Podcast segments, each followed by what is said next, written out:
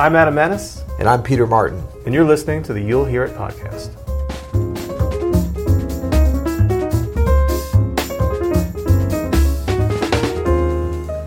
Today we're going to give you part two of our massive Mount Rushmore re-chiseling. Oh, man, my shoulder hurts from all the chiseling we did yesterday. Are we sure we- we're ready to do this again? Don't we want to do some kind of like list of seven crazy altered dominant chords we can give these folks? Well, you remember the big problem yesterday. It wasn't even so much the chiseling with your shoulder. It was when we traveled to the wrong Dakota because we didn't know if it was North or South Dakota that, that the darn thing was located in. Sorry, folks. We're in we're in practice rooms like all the time. That's right, this- shed, bro. okay, so yeah, but due to our bad time management in yesterday's uh, episode, we only no, we were having fun with the seven Yeah, totally. jazz pianists, so we decided to split things off. We we called it an audible because you'll hear it, Mm. and uh, we're going to go with our Mount Rushmore of seven uh, jazz artists. So let's listen again because it was such a fun question from Dan. Hey, Peter. This is Dan. Uh, I wondered if you could answer the question, you and Adam. What is your Mount Rushmore of jazz? So the four people you put on Mount Rushmore, and also I'd like you to do it for jazz piano. So one for jazz and one for jazz piano, and you'll hear it. Thanks. Cool. Yeah. I mean, this four thing has got to go, Dan. You should. You as a regular listener, you ought to know by now. It's seven or nothing, buddy. Yeah, this is like the Chinese New Year with two as the lucky number, right? Yeah. Yeah. Okay. So um, let's start things off with okay. I mean, when we talk about, I mean, this is going to be ridiculous, just like with the jazz pianists. Of the, the errors of omission, I know. you know, already are there. But it's you know, f- it's fun to pick seven. That we just got to make sure we got get seven good ones. And it's such a, you know, so many great options. That's not hard to do. But I'm going to go first with Billie Holiday. Good call. Um, Billie Holiday, uh, I mean, you know, w- what what can I say beyond? She kind of typifies the spirit of jazz, and she's one of our greatest vocalist stylists. If, I mean, it's not even important to say one of the greatest. I mean, she's just one of the greats. Yeah. And you know, as an as as just a pure vocalist, as an interpreter of wonderful songs, as of her, as, as a composer Yeah. of just incredible songs. Uh, you know, an interpreter, her interaction, her improvisation. I mean, it's just just stellar, and and her influence on her peers at the time is is something that's not necessarily super well documented. I mean, I think it is in her one of her biographies, and but musicians know it well. You know, her influence on Lester Young and Exactly. just phrasing and, and stuff. Yeah, if you like the way Lester Young and Ben Webster, you know, phrase songs, that's thanks partly to Billie Holiday and her influence on them as a Right. musician. I mean, really unparalleled as far as that. Her her ability to tell a story Oh, through exactly. phrasing and melody was unparalleled. Un- unparalleled. And I mean, I think in terms of just enjoyment, she has brought to both hardcore jazz heads like us, to musicians, Mm. Yeah. to hardcore jazz fans, and then to the right. general public. I mean, you go anywhere in the world, you might be in an airport or something, her voice comes on, and it's it's it's stunning to Yeah. anybody that has ears. she's a she's definitely like a gateway artist and and one of those gateway artists that you're proud of. You know, like some Yeah, gateway artists, you're like, "Eh, don't know if like that's really Kenny G. Well, hey, well, I know.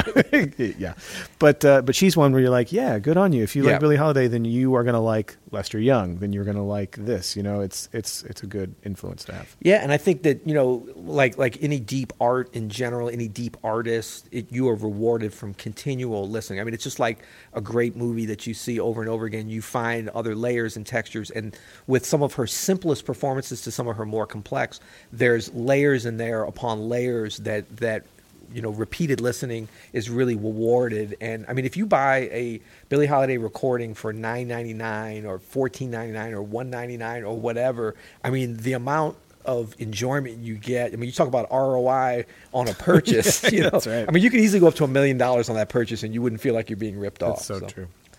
So number two, we can- pressure's on i mean i set the bar high you know.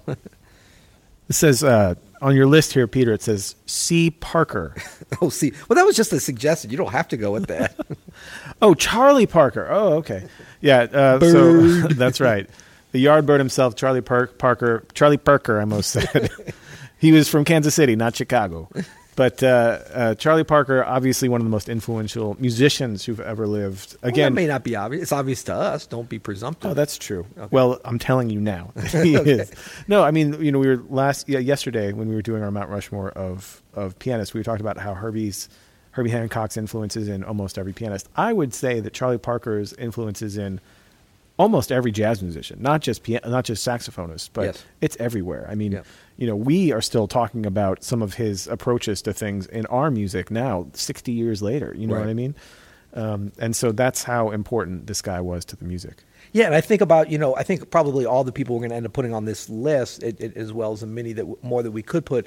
One thing that probably binds them together. I mean, you talk about Billie Holiday, Charlie Parker, um, you know, the influences on different instrumentalists, but just the influence on the music in kind of a spirit of how they phrase anything they play. So maybe being at a little bit different stylistic times, that thread that connects them being the spirit of their phrasing, the way they tell a story, to tell a story, the way that they that exuberance in their tone and stuff like you really feel the connection to the roots of this music very exciting and, and, and really something that you can't just manufacture So true. um, so okay number three we're going to go with okay let's go with louis armstrong how about that Controversial choice. yeah. Okay. I mean, that's a, you know, I'm coming strong. I'm bringing it strong.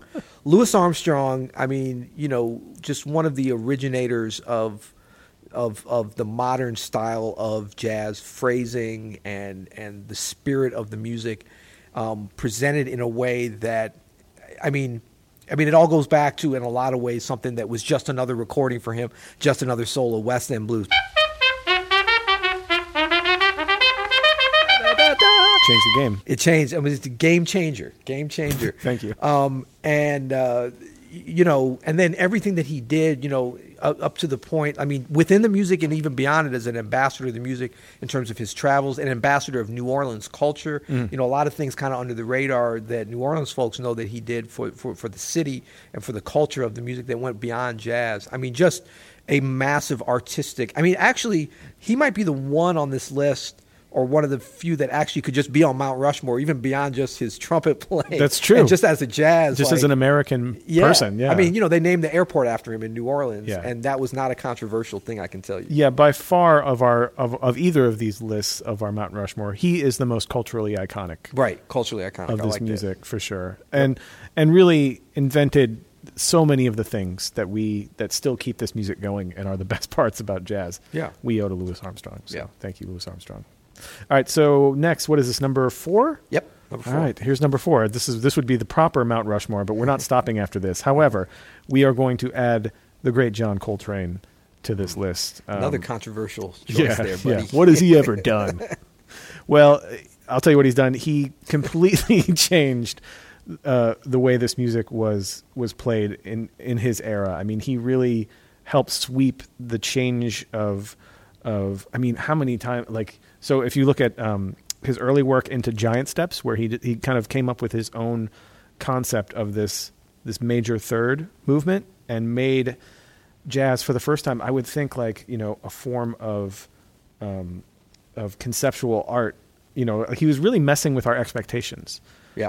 I- I think during that era, and I'm sure other people can break it down more eloquently than that. But for me, when the when Giant Steps hit and he had this technique, you know that that to me is like a sea change for how people approach this music. And then on through A Love Supreme, which I think is one of the great works of art of the 20th century. I think it's a masterpiece.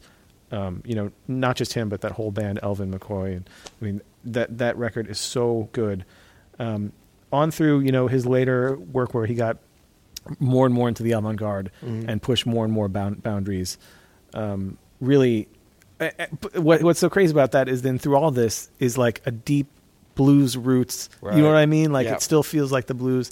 An amazing master of this music. Yeah, I mean he's a you know like North Carolina saxophone blues style like that's the foundation of his playing and you all Earl Bostic back to that whole thing like that's where he came from and he never actually abandoned that No. while but then he put this incredible modernist bent on that almost violently upon the music you Yeah. know just through his force of will of how he heard it Yep. um, and but I think you know he ha- oh, he always had that phrasing even as he got totally modern very quickly. Like we talk about you know Billie Holiday, Louis Armstrong, that that that spirit in their phrasing. He always had that that swing, Yeah. that vibe, Yeah. and and you know I think he hit all the big points. I mean you kind of touched upon as a band leader putting that great quartet together that really I mean we're still all imitating it. I mean you can't get through a quartet gig without you know, just trying to sound like, even if you try not to sound like that, or using some influence of the way. And I mean, he put that together. You know, Yeah. he put that together, and um, yeah, a giant. Okay, so that's four. So we've got five, six, seven. We've got three to go. Math is easy. um, okay, I'm gonna go. I'm gonna go next with Ella Fitzgerald. Good call. Okay, so we're coming back to another vocalist, and I mean, I don't really look at really the vocalists and the instrumentalists, the composers. It's all kind of the same thing to me. Again, I'm starting to see the thread of these giants are kind of their their placement in the spirit of the music and and just giants of the music. And Ella was, I, I guess, most known for um, being an amazing interpreter of popular song and a very in, in, in a, incredibly efficient recording recorder of, of popular song. I mean, she covered so many songs Prolific. so quickly. Yeah, very prolific and just a, had the ability to absorb the, the meaning of a song, the lyrics, and then to apply it in a super slick jazz way, Totally. basically on the spot, you know, and sight reading this stuff. And but then you know she also had the other side of being an amazing live performer. She was an incredible pianist as well. She kind of let go of that at least in terms of recording and public playing, I believe, pretty early. But that was a big foundation. You know, a great improviser, really uh, you know understood harmony and you know melodic movements with in a very modern way from the bebop era. I mean, she really is a bebop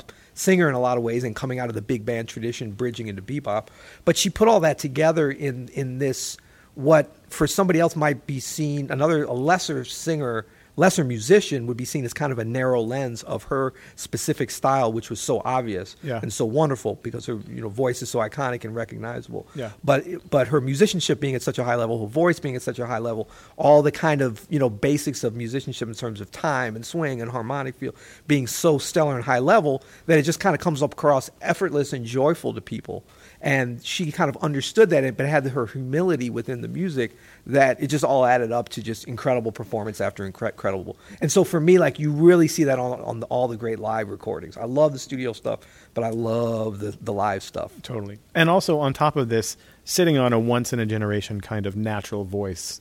You know, I, I asked one of my vocalist friends, "What is it about Ella's voice that's so special?" Yeah. and she was she said, "Well, there's just no part of it that has any weakness at all. Right. You know, just from the t- the bottom of a range to the top, everything is strong. Yeah. I mean, you know, and there are only a few, a handful of people who are gifted that. Um, Ella, Dianne Reeves, obviously has Yeah. that same kind of quality. Yeah, and I mean Billie Holiday, who started out our list, didn't have that. I mean, she had an amazing voice, but she was didn't- more, yeah, on Yeah, the I artistic mean- side of things. Yeah, I mean, Uh, and so I mean, I think with both of them, you're seeing an ability to control and and and maximize their instrument in a very advanced and acute way that um, you know that just brought. I mean, you know, with great vo- vocalists, and I mean Louis Armstrong. We didn't even talk about him as a vocalist. Oh, geez, I mean, yeah. which is such a big part of what he was too. I mean, you know, the vocals we talked about this before just have the ability to hit that high level of connection with a bigger audience in a very profound way. Yeah. So we've got what two more. Two more. Pressure's so, on. So number six on our list is the great Art Blakey, drummer extraordinaire, um, probably the the origina- originator of the idea of a jazz university. Only his university was his band. Right. Uh, he had a rotating cast of musicians that were usually younger than him, and his his book didn't change that much That's over right. the years, but it always was growing and growing from some of the great composers of all time um, in jazz. You Who happened? He happened to have in his band. who he Smart happened, guy. yeah, Cedar Walton and Wayne Shorter, and the list goes on and on. Yeah. It's like amazing, amazing people that Yeah, I mean, talent scout, drummer, mentor. mentor, you know, father in the music, you know, joyful, um, ambassador of the music, you know. who also just happened to swing his ass off. Yeah. like. Well, I guess that's important, and- yeah, and had he had I think such a distinct original sound on the drums too throughout his career. Huge sound, you know, that just great, just like always sounds like he's bashing even when he's playing quietly. Yeah. Everything is so intense. Now, I remember hearing. Did you ever hear him live? I never got to hear him live. I heard him a, a few times, and, and uh, right at the end, unfortunately for him, but I remember seeing him at Sweet Basil Club on Seventh Avenue South in the Village in New York when I was first up in New York, kind of late '80s, and you know he had I think it was Terence Blanchard, uh, Jean Toussaint from London, Nice. Great tenor player. Uh, Mulgrew was it, was it Mulg? I think it was Mulgrew Miller, maybe even Bill um, Benny Green. But So I some scrubs- standing- scrubs, some basically. scrubs, a bunch of young scrubs. But I mean, he was really he had lost some hearing for sure by then, and he had this monitor right up by his ear. Oh, man. And he was just bashing. But I mean, I mean, when we say bashing, like the level of musicianship still with which he could bash, it was incredible. Yeah. I mean, to be able to to do that and have that kind of control and just joy within the music. And I mean, look, the, the, I, I love that you chose a drummer because probably underrepresented in our uh, Mount Rushmore so far, uh, but w- w- what a massive part of the music the drummers are. Absolutely. And, and none bigger than Art Blakey for sure. Totally.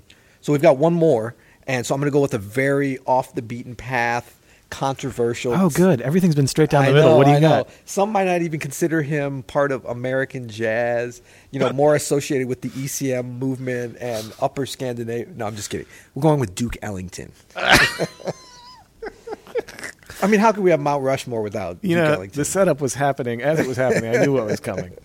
Yeah, I mean Duke Ellington. Um, I mean, what, what what more? What would we? What more? We haven't said anything. Yeah, so just do we go need listen to, say his anything? music. I mean, come on. I mean, yeah, that's and he's one that you can kind of put up, and you know, compositionally, pianistically, band leader. Obviously, again, yeah. phrasing, kind of the you know the spirit of the music, the way he phrased his arrangements, mentor. You know, talk about Billy Strayhorn, talent scout. Yeah. you know, he just really encompassed everything uh, in the music. And I mean, those of you that are interested in on some some profound words upon about Duke Ellington.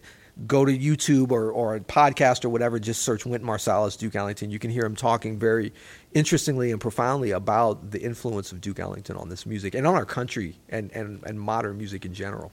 So, as is tradition, uh, I would like to add a bonus Okay, seven, number eight.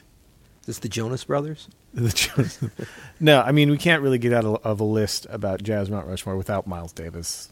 Okay, If we're being true to ourselves. yeah, that's true. Okay, Now I'm gonna add. I think we should we should add Yeah. Miles Davis as like number eight. Absolutely. It's so hard to leave any of these people off. Yeah, because there's like mean- three more now that I want to put on. But Miles really changed the game for a lot of people. Another cultural icon. Yep. You know, one of the He's most St. Louis native. Alton, East St. Illinois. Louis, about seven East miles from Boogie. where we are right now. Yeah, so I mean, yeah, Miles Davis, and uh, you know, like Duke Ellington, you'll hear it. Is that what you're trying to get me to say? absolutely. It worked.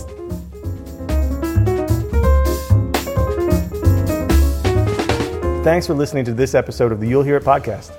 You can go to you'llhearit.com to get more information, submit a question, or just say hello. Wait, you can do that? Absolutely. All right, and if you like what you heard, please leave a review and a rating below. Thanks.